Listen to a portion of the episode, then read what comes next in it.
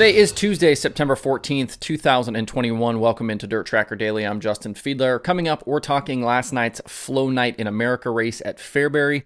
What's ahead tonight? Plus, we talk about the Lernerville Lucas news, and I have some thoughts about announcers. Before we dive in, if you like what I'm doing here, please subscribe to the show, leave a review, and hit those follow and notification buttons depending on where you consume this. Make sure to follow at DirtTrackr on Twitter, Instagram, Facebook, and TikTok. That's D I R T R A C K R. Don't forget, dirttrackr.com has a bunch more cool dirt racing stuff. Now let's get going. We had a little Monday night dirt late model action last night with the return of the Flo Racing at Night in America series following a summer break. They took to the Fairbury Speedway for $15,000 to win, and the show drew a very nice field of 31 cars. In the feature, Kyle Larson led the field to green, but he wasn't able to grab the early lead. Shane Clanton used the momentum on the top to pace the opening laps.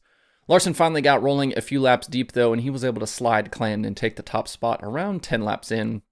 Uncharacteristically, though, Larson's lead didn't last. Four starting Garrett Alberson had his 59 car rolling, and he snatched the lead from Larson just a few laps later and began to pull away. The course of the race changed, though, on lap 20 when McKay Wanger's 42 went up in smoke. During that same caution period, Larson went to the infield with a flat tire, putting him to the back. And then on the restart, Brandon Sheppard got going and took the lead from Alberson on the high side. It ended up being a race winning pass as Sheppard led the rest of the way for the $15,000 score. Tanner English ended up second after starting 12th. Bobby Pierce was third, charging from 17th. Mike Spatola was fourth, and Gordy Gundaker finished fifth. Larson raced his way all the way back to sixth after the flat, and series points leader Jonathan Davenport was seventh after needing a provisional to start the feature. Headed to Farmer City next week, Davenport maintains the points lead with Larson second, Bobby Pierce third, Mike Marlar fourth, and Tanner English in fifth. That Farmer City race is next Tuesday night and pays $10,000 to the winner. Uh, remember, the Flo Racing Night in America series is the kind of weekly uh, or, or, midweek show series that uh, Michael Rigsby and Ben Shelton and the guys kind of between Flo Racing and Dirt on Dirt are putting on this season. Uh, 10 races for the championship. You have to race in at least seven of them. So this is back rolling again, so we'll certainly uh, stay tuned for more of these races. If you're looking for more racing action this week, the Texas Dirt Nationals are going on now through Saturday at the dirt track at Texas Motor Speedway. 10 divisions of cars are part of the event, with things culminating Saturday night with a 50,000 to win super late model race. Through the week, you'll see Outlaw Modifieds, Limited Mods, Factory Stocks, Texas Modifieds, Stock Cars, Eco Mods, Outlaw Street Stocks, Dwarf Cars, Hornets, and those Supers.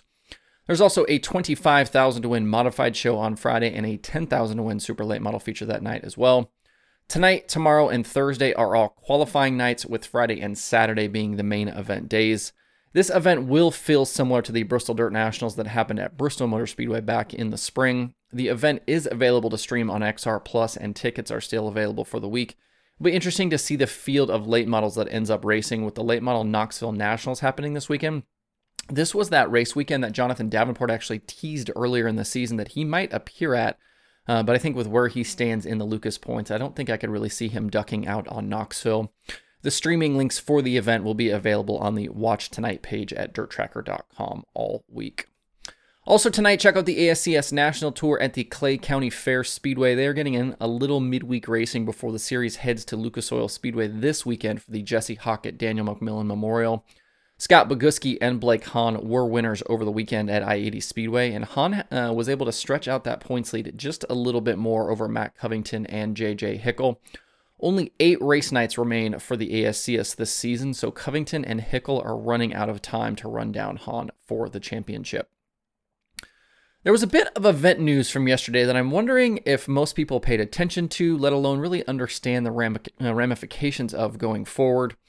Lernerville Speedway announced that in 2022, the Firecracker 100 weekend, which is their traditional big money late model race, will switch from being a World of Outlaws late model series event to being a Lucas Oil late models uh, dirt series show. The purse is being bumped from the traditional 30,000 to win to now 50,000 to win, and it will happen on its traditional June weekend.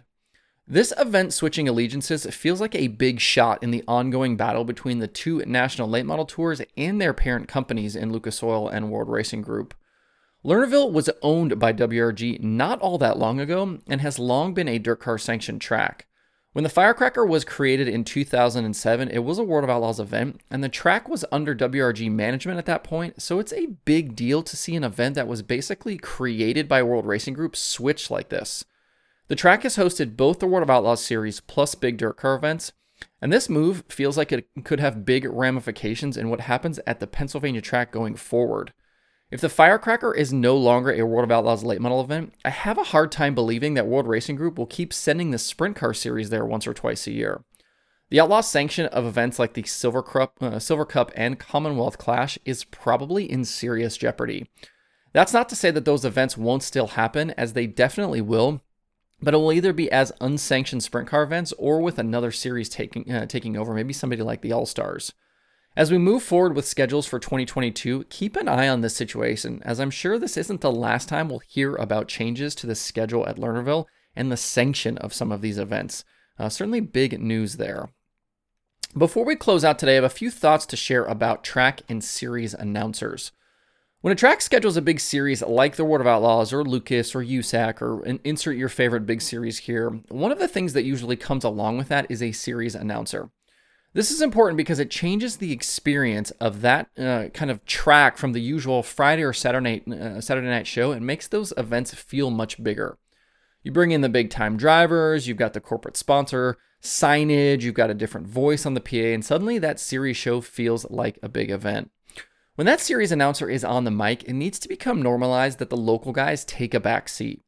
I know we have some great local announcers across the country, and I'm not knocking those guys, but when the Outlaws are on track, for example, I just want to hear Johnny Gibson. There are very few exceptions to this. One I think is someone like Tony Bokhoven at Knoxville, but those exceptions are few and far between. This dual announcer situation that's kind of popped up at a lot of these events starts to turn into a competition for who can talk more and who can say things louder it becomes distracting to the event. I don't want to hear names get messed up or mistakes made about which guys and which car. Just let the guy who does it every single night take control. It's his show. When the local divisions are on track, then the local guys can take back over.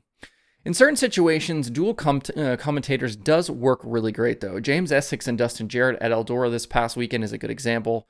I also think the, the, the Pat Sullivan and Tony Laporta stuff that we've had with USAC on Flo this season has been good as well. And I have no idea how many track or series people listen to or watch my shows, but I would like to see this start to become normalized. Let the series guys just handle their series. There are seven shows on the streaming schedule for today, but that's actually a little deceiving. It's deceiving because three different services are showing that ASCS race at Clay County Fair Speedway. So besides the ASCS on Flo, Racing Boys, and Speed Sport, Dirt Vision has Outlaw Karts at Millbridge. Racing Dirt has the first night of the WISSOTA 100 from I-94 Speedway and XR Plus has day one from the Texas Dirt Nationals at the dirt track at Texas Motor Speedway. To see the full daily streaming schedule with links to watch, visit dirttrackr.com slash watch tonight. That's it for the show today. Hope you have a good Tuesday. If you have thoughts about the topics on today's show, please leave them in the comments below or tweet at me. Thanks everybody for tuning in. We'll see you tomorrow for more DirtTrackr Daily.